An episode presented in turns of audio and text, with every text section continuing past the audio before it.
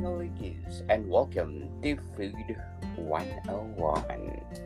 Food, food, food, people. Let's talk about food. And today, I have my special guest.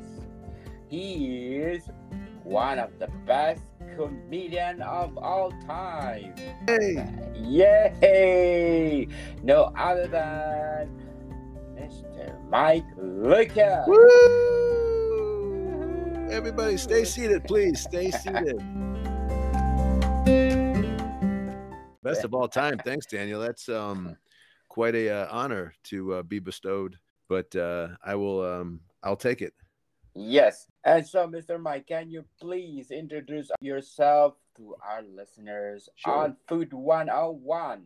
Well, my name is Mike Lukas. I'm a comedian who uh, originally came from Cleveland, Ohio, and now makes his home in Dallas, Texas. I was a touring comedian for 24 years, and now I'm an author of the book Finding Your Funny Muscle How to Create Laughs Like a Pro. It's a humor writing book that I'm um, introducing to the world. And now I'm Yeah. talking about food, Daniel. I'm I'm actually I have uh, interestingly enough, I have a mouth, I have teeth, and I have a stomach. So I have everything required to enjoy food. yes, especially you have a taste buds. Mhm. Got to have good taste buds, and um, I um, I did get COVID uh, once, but I have recovered my taste. So um, and I've never had taste in clothing, so it's a if, if, if the only thing I can count on is my ability to taste food. oh, yeah, definitely. So, what is your favorite food, uh, Mr. Mike? Ooh, my favorite food. I, I have a couple. Um, one of the one of the one of the most tasty things I could eat, and uh, it's gonna be um, it's kind of like a, a drunk guy's food, but it's a a, a gyro, a G Y R O, uh, the Greek delicacy that is on a um, a pita. It's got um, lamb meat usually off of a- a, you know a uh, what are those called a, a big slab of lamb meat and they, they slice it off and then there's uh, onions and tomatoes and uh, sauce and it's really good I, the first one i ever had was in chicago when i was a kid and so i think I'm, i always relive that one and every town i go to i look for any greek restaurant that has a, a, a gyro um, shop and i and i test it out Yes. Have you been to Greece, uh, Mr. Mike? No, I haven't been. I haven't been um, too much of Europe. Um, I I, uh, I would love to go there. And I- it, it's funny though, uh, Daniel. I wonder, like, do the Greeks in Greece actually eat gyros? I mean, is that really a, a or is that an Americanized version of a dish that they uh, serve over there? Uh, that that's um, that'd be my first question to a, a real Greek. Is a meat cook on a vertical uh, rotisserie. Rotisserie, that's it. Yeah, yes. it's like a spit or whatever. Yeah, yeah, and that's how you can tell if it's going to be a good sandwich. Because what a lot of places will try to do is take advantage of the gyro, um, uh, you know, uh, trend, and they will get frozen meat that's pre-sliced, and they'll heat that up in a microwave and, and try to serve that to you. And that you got to watch out for that. That's it, you don't want that experience because it, it's you know it's like it's like eating microwave pizza. It just doesn't. It's not the same. And um, I remember the first gyro I ever ate was probably in the um, 1970s or, or early 80s, and I was in Chicago, and uh, my uh, my uncle uh, was living there at the time, and I went with him to a, a thing called the Chicago Fest, and it's a festival that they have that involves uh, food and music, and they used to have it on the Navy Pier there, um, right off of Lake Michigan. And what they would do is they would set up multiple bandstands and have different types and genres of music play uh, at, at, diff- uh, at each of those bandstands. And then surrounding that were all the best food, um, like uh, uh, deliverers in in Chicago. So there would be some of the best pizza you'd have there. There'd be the uh, the gyro stands. Um, there'd be um, you know uh, corn dogs and and and any you know I guess what else would be in Chicago, but they um but, but typically like deep, deep dish pizza and stuff like that.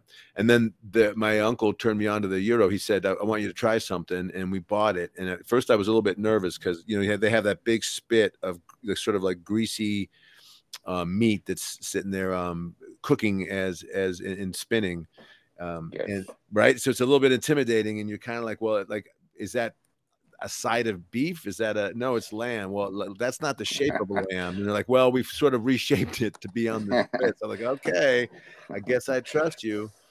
And then, yes. and then they have that uh, is it tzatziki sauce or whatever I can't know how they pronounce it, but it's like a cucumber sauce, which is not. It looks like it might be mayonnaise. It looks like it might be whatever's in coleslaw, but it's neither yes. of that. It's a real tasty and tangy sauce, and so I the the the spice of the the lamb and then the um the tang of the uh that tzatziki sauce um just I, I, was I don't know I maybe ten or twelve at the time, and it just blew my taste buds away. I, had been used to like meatloaf and hamburgers and and you know uh, fast some fast food stuff, and then this gyro just came alive in my mouth, and I was just um, like I was uh, I was like I'd never tasted anything like it. And I remember that the pita that they use is a different kind of pita. It's not like the kind of pita my mom would you know wrap me up a tuna or a turkey sandwich for my lunch. This was like a thicker one, and they had, you know, cooked it on the grill, so there was slightly crispy on, on the outside, but still soft enough, and you know, to be pull it apart. And oh my god, I, I I bit into that, and it was just like there was like three different textures to it. I was I was just amazed, and then that taste of the gyro just it, it shocked me and, and I, will never forget it and so ever since then daniel i've been trying to relive that initial gyro experience. experience. Every right, every time I go to these restaurants, I'm like, oh, is it going to be as good as that one? And, and it's never measured up. And I, I, think a lot of that is, you know, just you know the memory of it. Yes, if you go to Greece, that's like every corner eh, there is there. Yes. Oh, good. Yes. that makes me feel better because I, I, I you know, because a lot of, of us Americans we assume like like we assume our chinese food is what the chinese eat in china and it's not i found that out uh, my parents yes. uh, uh, went to uh, China and Japan, and they were like, "Uh, just so you know, it's nothing like that." And yes. Uh, and it's the same when you go to Mexico. when when you um, have a you know uh, American Mexican food, it's a different taste than when you go to Mexico. So I'm glad to hear that in Greek, in Greece, the Greek food there is uh, is authentic. yes, definitely. So it better be. so, Mr. Mike, all the ingredients in uh, tomato, onion, fried potatoes. Do you like them all, or some of uh, uh, the ingredients? Wait, did you say fried potatoes? Yes, there's a fried potatoes.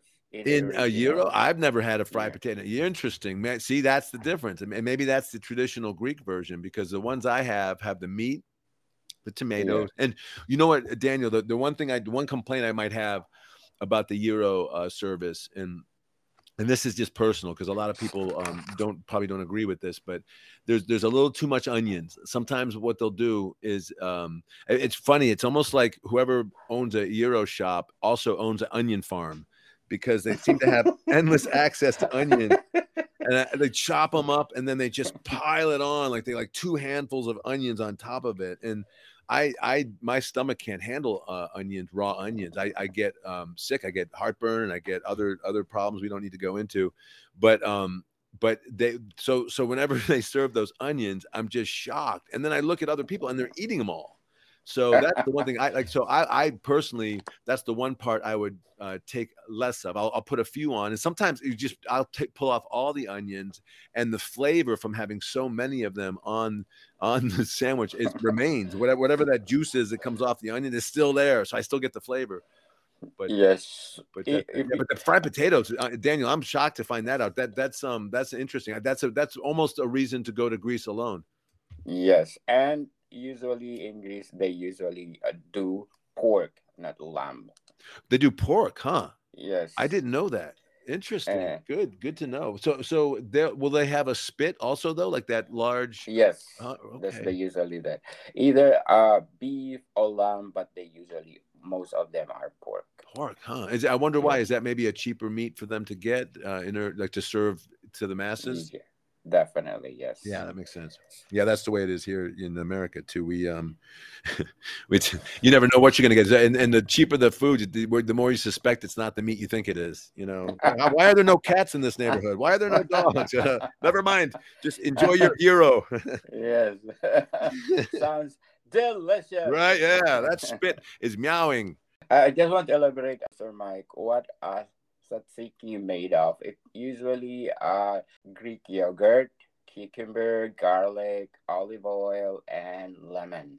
Ooh, yeah, Yes. yeah, and it, it kind of goes uh, like a sweet sour kind of tang that to it, and um, Yes. and I like that. And and and I, you know, I don't typically eat a lot of cucumbers, but I understand that cucumbers are really good for you, and um, in a lot of different ways. So so it's nice to know that I'm getting, you know, in that set. Right? Did you said little cucumber, a little chopped up? Yes. Yeah, You, you you mince it or grated it so that it will mix thoroughly for the uh, Greek yogurt. Right. I got you. Mm, that's Yes. tasty. Yeah, I like that. That they um. Um, I'm a, I, I like to having sauces on on the thing. Now the only, the other thing that you know it doesn't have the gyro isn't spicy, it, like in terms of a hotness. So if you're a if you're a, a lover of hot food or spicy food like that, it's not spicy that way. It's it's more um spicy in the um like uh sort of uh, uh, um, just more uh, savory, you know, like flavorful. And um it- I, I like that the, the pork or the beef or the lamb.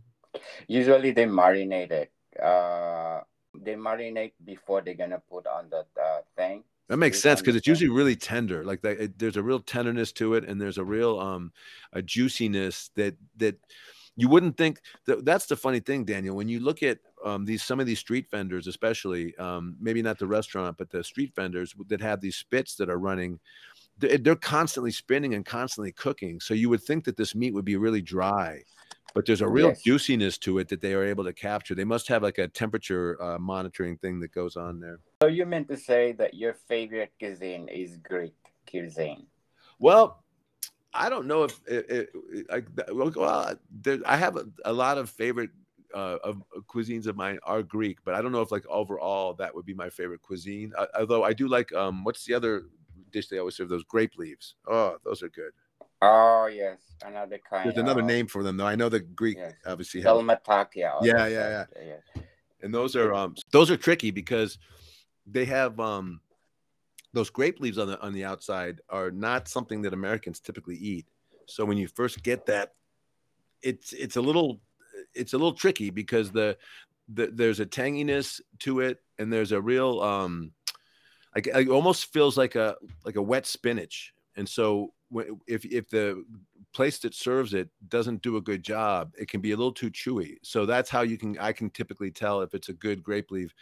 Um, and then they're usually stuffed. Uh, I, I remember like like rice, and I think there might be some chopped up meat in there sometimes. And um, and then that what I like the the coolest part about the grape leaves when they serve it to you is they do a fold to it that's sort of like you know that makes a, a burrito envious. You know that it's a it's a, a, a spin and a twist and then a and there's a roundness to these things. And i tried to make grape leaves once and it's not easy to do that fold and that that spin and that twist and that uh, to get them so that they're round and so that when you bite into them they don't explode. That that's tricky. So that that's that's half the battle right there. Aside for being a food lover, you are an author and a comedian, as you said. Yes You have this new book that you want to promote. So, what is the title of the book, Mr. Mike? well the title of the book is called finding your funny muscle and the subtitle is how to create laughs like a pro and so the gist of the book is oh, and by the way the, the, you can find out more information about that if you go to funnymuscle.com that's my website. There's a lot of free content on there. It's hilarious. And um, plus you get there's information about the book and about me and you can get more background information and see videos and listen to audio blogs and that kind of thing. But the gist of the book my idea is that um, laughter not only curbs stress, it turns strangers into friends and it does a body good. And so the more laughter we have in the world, the better. The problem is, is a lot of people think that either you're funny or you're not. Either you're born hilarious or you're not meant to be funny. You're only meant to enjoy humor from other people. And I, I disagree with that. I think that you can learn to be a, a funnier person if you understand how it works.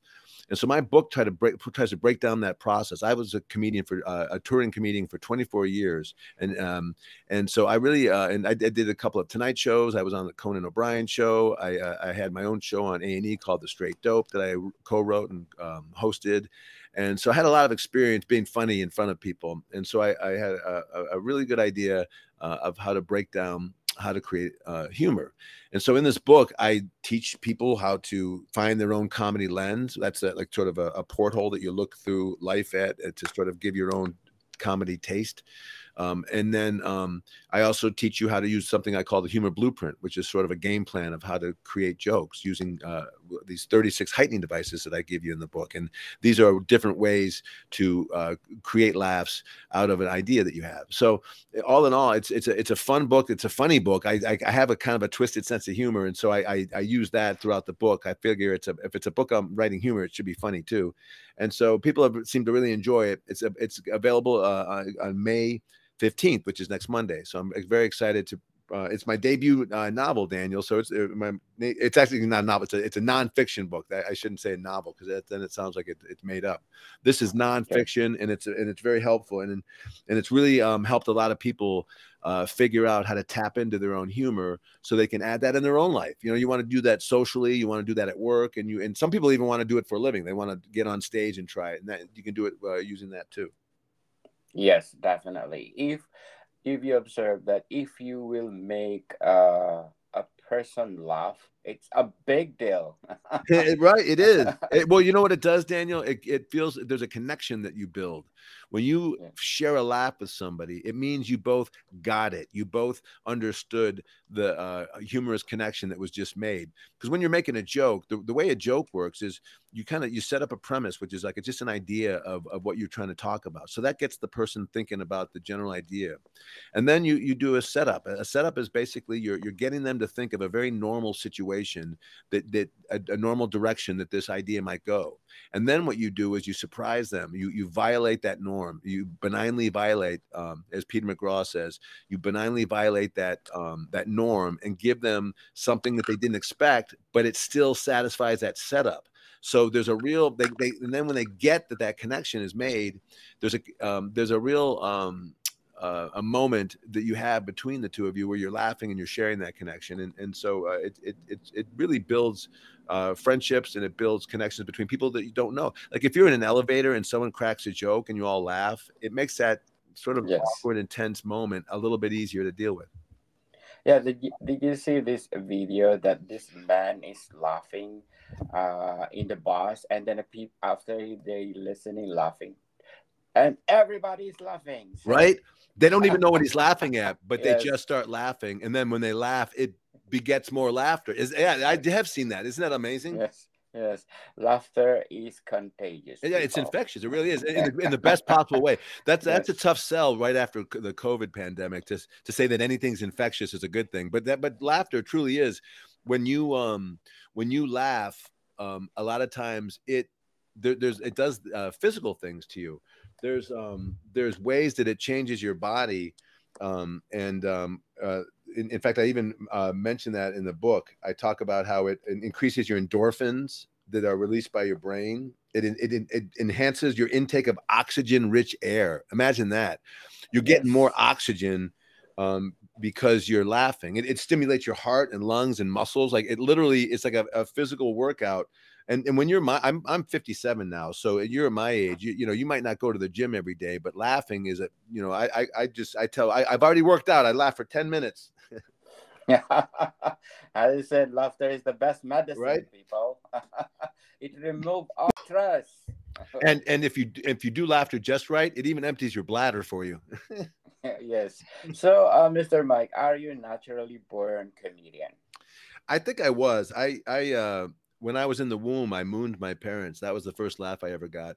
But no, I, I, I, uh, I was, I've been funny since I've been a kid. I, um, I was voted class clown and most fun to be with in high school. Um, in college, I, um, I made people laugh and, uh, and then shortly after I, I, um, I, I, got a corporate job right after school, uh, uh, after training at university, and and um, I was making people laugh there. And so I've always had a natural tendency to try to get laughter out of people.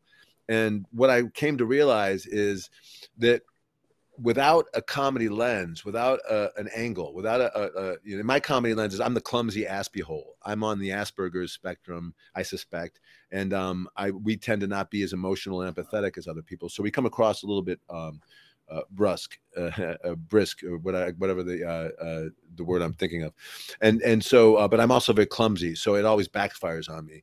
So so a lot of my humor is based on on on that comedy lens, and what what having a good comedy lens does for you uh, is it uh, you know in, in other comedy lenses like Jerry Seinfeld is the guy who uh, makes a big deal out of nothing. Uh, Rodney Dangerfield is the guy who gets no respect. Um, Rosie O'Donnell was um, she was uh, uh, oh, the domestic goddess. And so everybody, uh, no, that wasn't Roseanne. That was um, Roseanne Barr. That's who that was. Yeah, I, I can't remember what Roseanne O'Donnell's um, uh, comedy lens was. But the point is, when you have one of those, it makes your jokes more relatable and it makes you more memorable. And if you don't have one of those, you become what I call a corner quipper, somebody who's funny, but you know nobody remembers you when you walk away. And if you're trying to make connections, you want to be more memorable and with a good comedy lens it allows people to understand more about you and what your take is and then you are more relatable. And then they they laugh because either they, you reminds them of themselves or reminds them of someone they know but it, but but you you make it clear of, of, where you're coming from. And so that that to me is uh, one of the valuable parts of the uh, book. So how did you enhance your craft? Well it's funny i i was a not I was in high school theater, but I was in and um, uh, but I never did stand up comedy when I was younger. And then when I was working at AT and T in Cincinnati, in my corporate computer programming job that I did for two years out of college, I did two open mics, which are uh, it's a five minute showcase at a comedy club. You do it for free, and you sort of go up and try your jokes out for five minutes in front of a crowd that understands that a lot of amateurs are going up. And so at that open mic, I did pretty good. I was so nervous though all week, but I did good enough at that first open mic that the people who ran the show said, "Hey, why don't you come back next week and be in this contest that we're running?" Well, I came wow. back the next week, and um, I would love to tell you that I won the contest, but I didn't understand that you're allowed to repeat your material. I thought you had to come up with brand new material every time you got on stage. That's how new I was. I, I just figured that, that you know every time you get on stage, you got to have five new minutes. And what I didn't realize is that the art of stand up is honing that five minutes over and over again till you you know get it perfect and then then you move on to more material but you're allowed to repeat.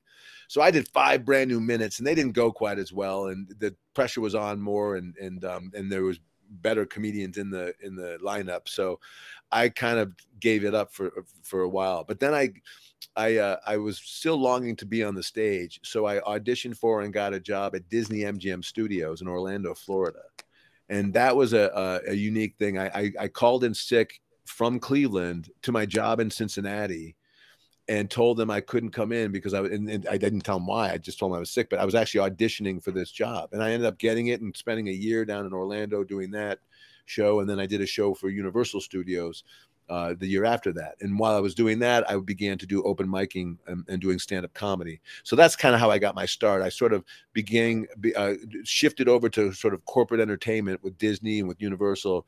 And then at night, I was doing stand up and I, would, and I was going all over Florida, just wherever I could find a stage. I would do open mics at comedy clubs. A lot of uh, little bars and pubs would have like a, a Tuesday night, it would be a comedy night. And they would just invite us all in and you just sign up on a list. And then that was the order you'd show up on uh, uh, you'd perform in. And so you might there might be 15 or 20 comedians all doing five minutes. So by the you know, and if you go up 15th or 20th they've heard so many jokes and heard so many premises that you have to be really good to get them to laugh. And so it was a really uh, great way to begin my career and get strong as a comedian. And then after that, I I left those jobs and I just did comedian comedy full time. Moved to Chicago, then I trained at Second City, the theater there, which teaches improv, and that was real valuable. Uh, going through their conservatory program and then being hired by them to tour, and then eventually being hired by them to be on their main stage in Las Vegas at the Flamingo. That was a, a really fun year I did for them um, uh, after that. And then um, you know, I moved to New York for a year to try a comedy there, and I realized very quickly that that wasn't my scene. They're they're too gruff there, and I'm real silly. So then I moved out to L.A., and that's where I, I got my uh, success. And eventually, I ended up doing a, a radio show with a, a woman I met, uh, my, who became my wife, and we did a show for CBS Radio there for a bunch of years um, called "Cracking Up" with Gretchen and the Lukes. And it was a comedy show that we did and i co-hosted with her and, and we we made the weird news come alive. So we had all of our uh, uh, friends who we knew in the industry who were improvisers and comics. They would play the parts of the weird news characters that we would read in the paper and we would pretend like we were interviewing the actual people. So if there was a guy who was a, a squirrel tamer we pretended like we had the squirrel tamer on our show you know. If there was somebody who got arrested buying toilet paper during a hurricane for cursing we had the cop and the person person who got arrested on our show, and it was just our actor friends. But and they were would once once we had the Tooth Fairy on our show, yes. and the Tooth Fairy's agent, and yes. in our case, the Tooth Fairy was male. So it was a guy who was playing the Tooth Fairy, and he would, and his agent was like this, uh, you know, just a very hard, you know, hardcore guy from, uh, you know, from uh, Vegas, you know. So there, there was a lot of fun, and we did that, and then my wife and I, uh, we we started having kids. We had two babies, and that's when I realized I didn't want to tour and uh, uh, uh, making a living doing that anymore. So I, I began writing, and that's when I um, started uh, in 2015. I really started focusing on my writing, and uh, I was doing uh, writing SEO articles. I was doing search engine optimization blog articles about the National Football League and about sports betting. You know, the legalization of sports betting in um, in in America in, in all the states. So so so I've had a lot of different you know ways to make a living, but all of it is trying to be creative, and and usually it's try to try to get laughs. So that that, yes. that short answer to your question, Daniel. no, no one's ever accused me of being quiet. Definitely. So, do you think that a mistake make you better in the process? A mistake? Oh yeah. Well, you know what? It's funny that you mentioned that because in improvisation, here's what they teach you about mistakes, and probably it's the same with uh, jazz music. But in improvisation, what they they liken a mistake to uh, they're, they're different choices. And when someone makes a choice that seems like a mistake, um, what, what everyone does in the scene is they yes and it. And so instead of disagreeing or pointing out that it's bad, they agree with it and they heighten it more. And they the the way that they taught us that concept in uh, the conservatory at Second City was they they told us to think of it like a uh, someone who's building a, a vase um, or, or, knitting a like a um, like a knitted basket or whatever. And when you're weaving a basket, if you make a mistake, what what the weavers do is they turn that glitch into now it's part of the pattern. So they take that what could be a mistake because it didn't look like the rest of the pattern that was already developing and then they turn that into a new part of the pattern and then because of that it changes the look of the whole basket um, and it, for the good because it makes it more creative and more original because no one was expecting it to go in that direction. So a mistake to me is there really are no mistakes. Uh, what what what uh, and that's what I, uh, what I was going to say with the jazz music. I remember one jazz musician said. Um, you never make any mistakes. Whatever you never, there are no wrong notes. Um, uh, depending on what note you play after that right? So so yes. you can you can adjust if you play a good note after that wrong note. Suddenly, there's that wrong note makes sense of why you you know you're using that to get to the next one. So so the uh, whole idea of it is, you know, you, there's always mistakes, but but there's always things that don't go the way you want them to go. But it, but it's how you adjust to them uh, afterwards, and and how you yes and it and heighten it. You know how you take that thing and go, okay, well um, it didn't go like for instance when i did my second tonight show appearance um, it, for a lot of different reasons it didn't go as good as my first one i had a migraine headache on the second one i had gotten bumped I had a guy in the audience who had an air horn that was blowing it during my set. my microphone, uh, lavalier microphone, fell off. The battery pack was swinging around uh, uh, my body, um, and and um, uh, like I was a tetherball, you know, and, and, and, I was the stick, and so or the pole, and so so uh, so a lot of things made it very um, difficult. And but I learned from that, and that's the, what I learned from from that um, experience was that I needed a better comedy lens, and that I needed a better understanding understanding of how jokes are written and created. And so from that so-called mistake or, or um, uh, you know, a, a glitch uh, came my book. That's what that's the book I wrote is the book I wrote for for, for the guy I, I wish I could have read back then. Um, when when I when I um, uh, had that moment because it would have helped clarify what I needed to succeed in that moment better no mistakes, mis- never. No. there are opportunities. That, that. I hate people like that. It's not a mistake; it's an opportunity. I just had my leg cut off. Yeah, I know, but now you're going to be the best hopper in the world. Yeah, you know. And they will say it happened for a reason. Right? Yeah, uh, yeah, exactly. That's that's and, yeah, and you know what? Sometimes it sounds a little corny, but when you go and look back on those moments, it, it, did happen for a reason. If you make something out of that, you realize that wow, when I, when that mistake happened, when that thing didn't go the way it was supposed to, there was a reason why it didn't go that way. It was to wake me up to what was I was missing or lacking or or doing incorrectly, and then you can begin to correct that. And when you can when you can make that happen, you know, I, I like I think you really um you, you really have a better shot at finding joy in life, you know, because that's what you're really shooting for, right? We're just all trying to be happy. We're all just trying to spend the day smiling and laughing. And, you know, things get in the way of that. Those mistakes seem to get in the way. But if you can figure out how to, you got to like, it's like a, a, a judo, you know, you got to take the, the energy of that mistake and m- move it forward in your in your direction. Yes.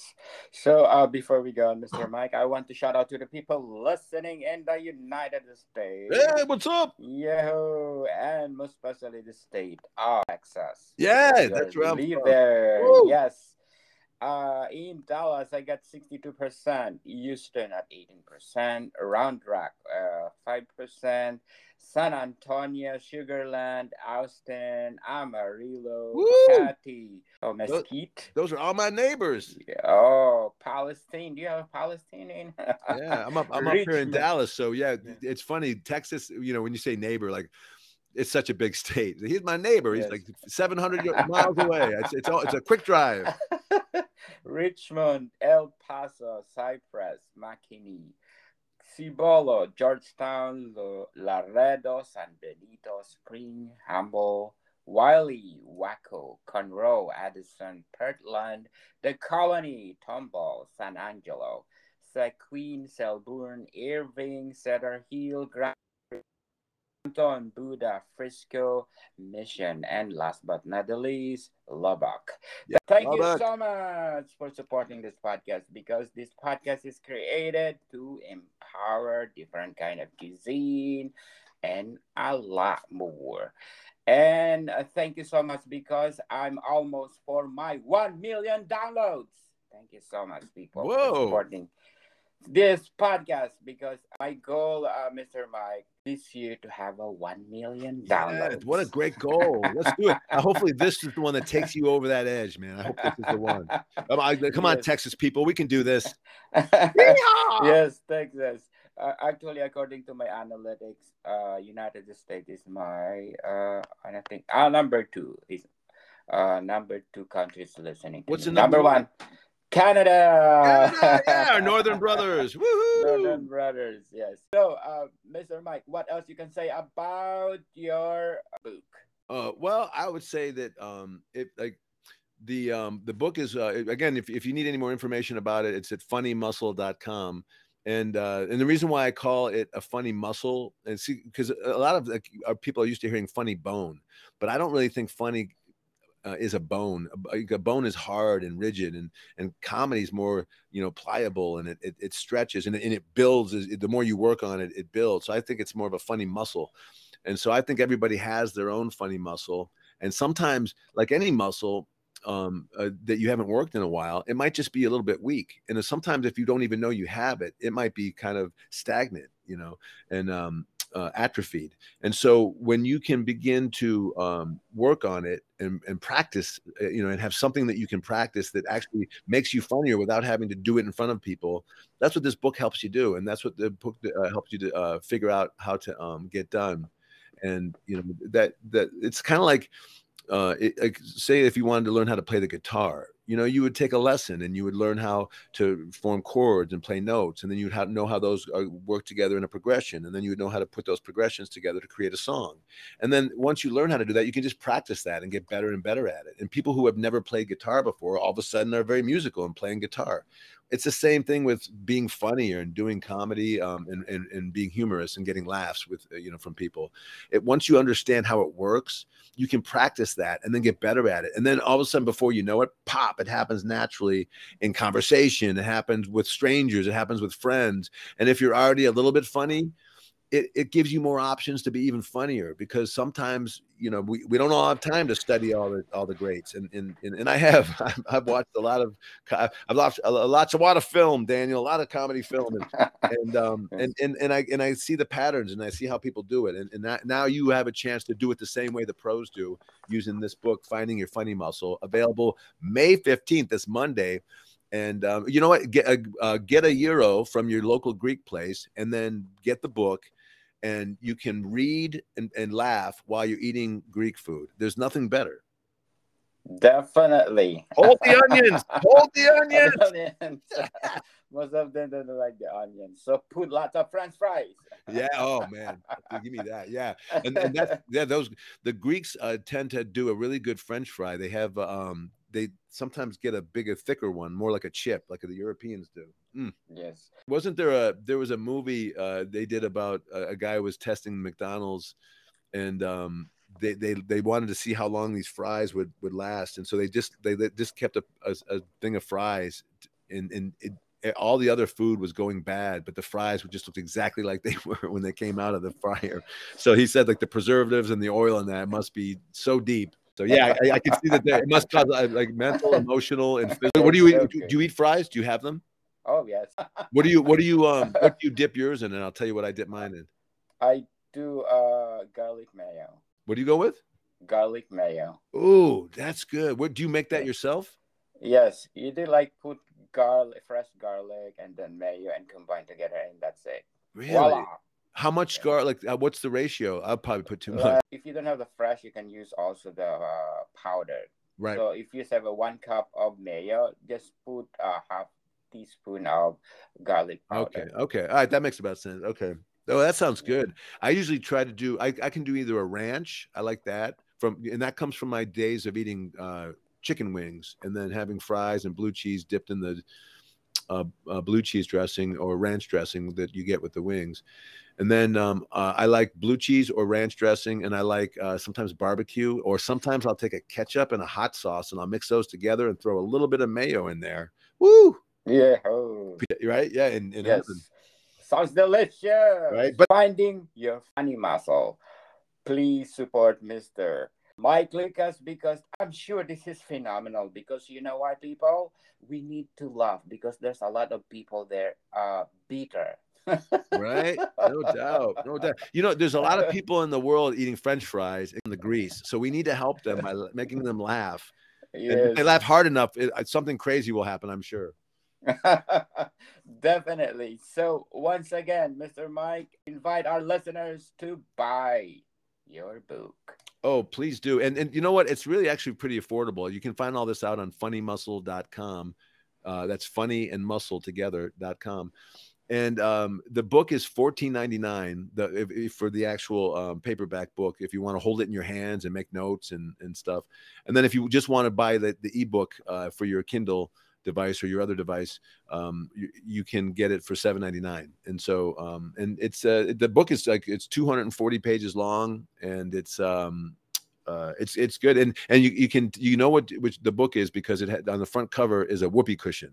And i use the whoopee cushion because it's a classic example it's the most basic example of how to um, get a laugh which is you you you uh, benignly violate a normal expectation. And you know there's a normal expectation of quiet in public. And then when when a whoopee cushion gets squeezed obviously that it's, it's that expectation is violated. And then if someone gets blamed for it it's even funnier. So just so you know though when you look at the book and you see the whoopee cushion on the front it's not an instruction manual on how to use a whoopee cushion. It's actually a, a way deeper than that. But come to funnymuscle.com and find out all about it. And uh, i can't wait to meet you.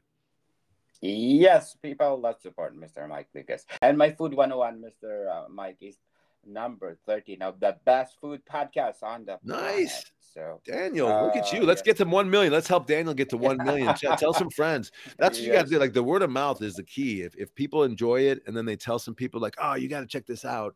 It yes. helps so much. And same with leaving reviews for books. If you get if you if you buy one of my books, leave a review, and boy does that help. Because what we're trying to do, Daniel, is we're trying to get the algorithm to be our friend. Yes, definitely. And you know what, Mr. Mike, there I we have a comment there that they are recommending us because we giggle a lot. Chef Alessandro, we giggle a lot in our show. Yeah. And they give us one star. what? You know, laughter is the best medicine and laughter is contagious. So we still continuing laughing each other. Absolutely. Yeah. Well, you know what? That it, then then they should they should listen to the serious podcast where no one laughs and it's there's crickets in the background. Oh, yeah. oh. Thank you, Mr. Mike, for your time. You Okay. got it. Howdy, people. See you soon. See ya.